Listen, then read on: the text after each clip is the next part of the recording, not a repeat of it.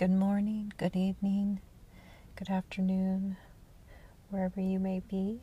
I know that it has been some time since I've been able to do recording, and um, part of that is just due to personal things going on with my life. Part of that is due to trying to find a location that I can record without too many noise disruptions.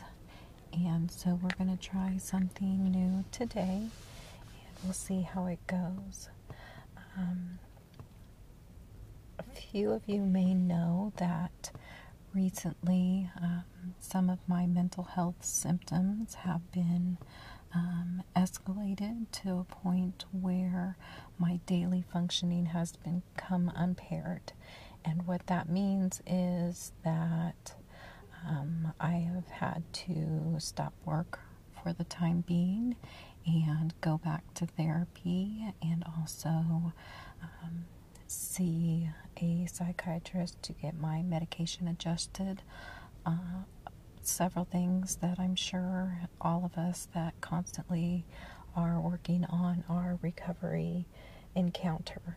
Um, so, along with those typical things that we think of when we think about um, getting back to wellness and wholeness um, and feeling better, uh, I would like to talk about one of my main coping mechanisms when becoming overwhelmed with my symptoms. And to me, um, and I think it's very fitting, and maybe it's a cycle and natural for many of us who experience these things, um, is to retreat into solitude, um, not isolation, um, but solitude to where I can review kind of what the path was to getting to a point where my symptoms were increased and what things I could have done better and need to eliminate or add into my daily routine in order to feel my best and get a return to a normal level functioning for me. Um, and so today I want to talk about the benefits of solitude. Um, for me, I am an introverted person. Um, when I get to the point where I have more days in which I feel ill than I do well, I know that I need to take a step back. Um, a lot of times, communications and conflicts are more apt to arise when I'm in a place where my symptoms are escalated just because of sometimes sensory overload and a slower time processing things that normally wouldn't be that big of a thing to process for me. So, um, there are many reasons that increasing solitude um, and alone time can boost mental and overall wellness. Um, alone time increases empathy. Um, it gives you those brief moments throughout the day in which you can reflect on what's going on with yourself um, and what's going on with others and process those out um, without just reacting. It gives you more time to respond and see if maybe the way you are responding is from a personal lens, so to speak, or if it's maybe something that is happening due to miscommunications on both sides and just just take a while to understand that you are not the only one going through things in life. Um, everybody around us has a rich inner life, whether it be mainly positive or mainly negative or a combination of the two at any time because we know that things constantly are changing and even though we're having a fantastic day or week or year that can certainly change and then adjusting and balancing is required. Um, some other benefits of solitude um, it can increase productivity. Um, when I know that I need to increase my own solitude for the the reason of productivity is when I'm running in a hundred directions and accomplishing nothing. It's just I've got too many irons in the fire, and so not one of them is getting completed in full. So, for me, taking a step back and having that time carved out for solitude, even if it's not a rigid time like every Saturday, I'm taking two hours to do such and such a thing for myself. Maybe it's just 30 minutes here. Um, or a commitment to at least 45 minutes a week of solitude, I find that then I can work on the certain projects and practices that are going to best enable me to feel better over the course of time. Um, and that will change too. Um, some weeks I don't need as much solitude as others. Uh, if I have other things going on, such as appointments and therapy and stuff for my daughter, um, maybe that week I don't have as much solitude and I can make it up the next week. But making sure that I make it a priority to at least make it up at some point in time. Another thing about solitude um, being alone can help you build mental strength. Um, social creatures, it's important for us to have strong connections with other people, but also it's important for us to take that time to build a strong connection with ourselves. I know for me, um, growing up, this was not an idea or a concept that was um, taught or talked about, especially in the mental health field. I think a lot of times, um, for me personally, I've experienced um, feedback from trying and seemingly helpful people.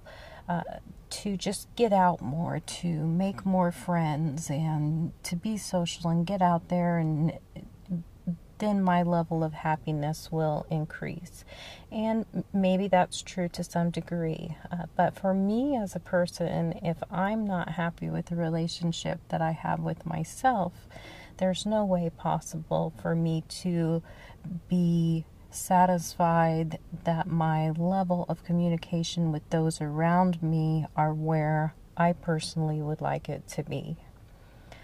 So that's kind of my introduction to solitude. Um, now we're going to change gears a little bit and and talk about where do we find this solitude instead of just thinking of it as a concept or an idea or a construct. Where does one actually find solitude. And as we know, recovery from mental health, physical health, any kind of wholeness activity is going to be different for everyone. So these are just some ideas, um, mainly some that I find to be helpful. Um, but always take what you need and leave the rest. Um, so, if we're looking for a solitude positive environment. For me um, i find solitude a lot of times in my own room um, surrounded by my projects whether it's painting or writing or just meditating and reflecting. I like to have my room a certain way. I like to have my diffuser going with my essential oils that I've chosen. I like to have certain colors around me. Um, to me, that very environment, that physical location, creates a place where solitude can then be achieved. Um, if I'm sitting in the living room with the family, um, even though we may not be communicating or interacting, that's still not a time of, of solitude for me. Um, people have expressed to me other areas or in physical environments where they find a sense of peace. Some people like to be close to water. Some people like to be out in nature, hiking um, in the mountains, um, wherever it may be. Physical environments are are great places to notice that feeling of solitude and then form an attachment to it so that you can include it as part of a practice towards wholeness. And I'd like to also point out that physical environments are usually locations that are easy to get to. Um, so, when starting uh, a practice of solitude and mindfulness, um, being able to get in the car and drive to um, some hiking trails, or maybe in your own backyard, or in a place in your home, a sacred space in your home, um, those are all easy to get to. Now, the next location of solitude is a little more difficult to get to because it's not a physical environment.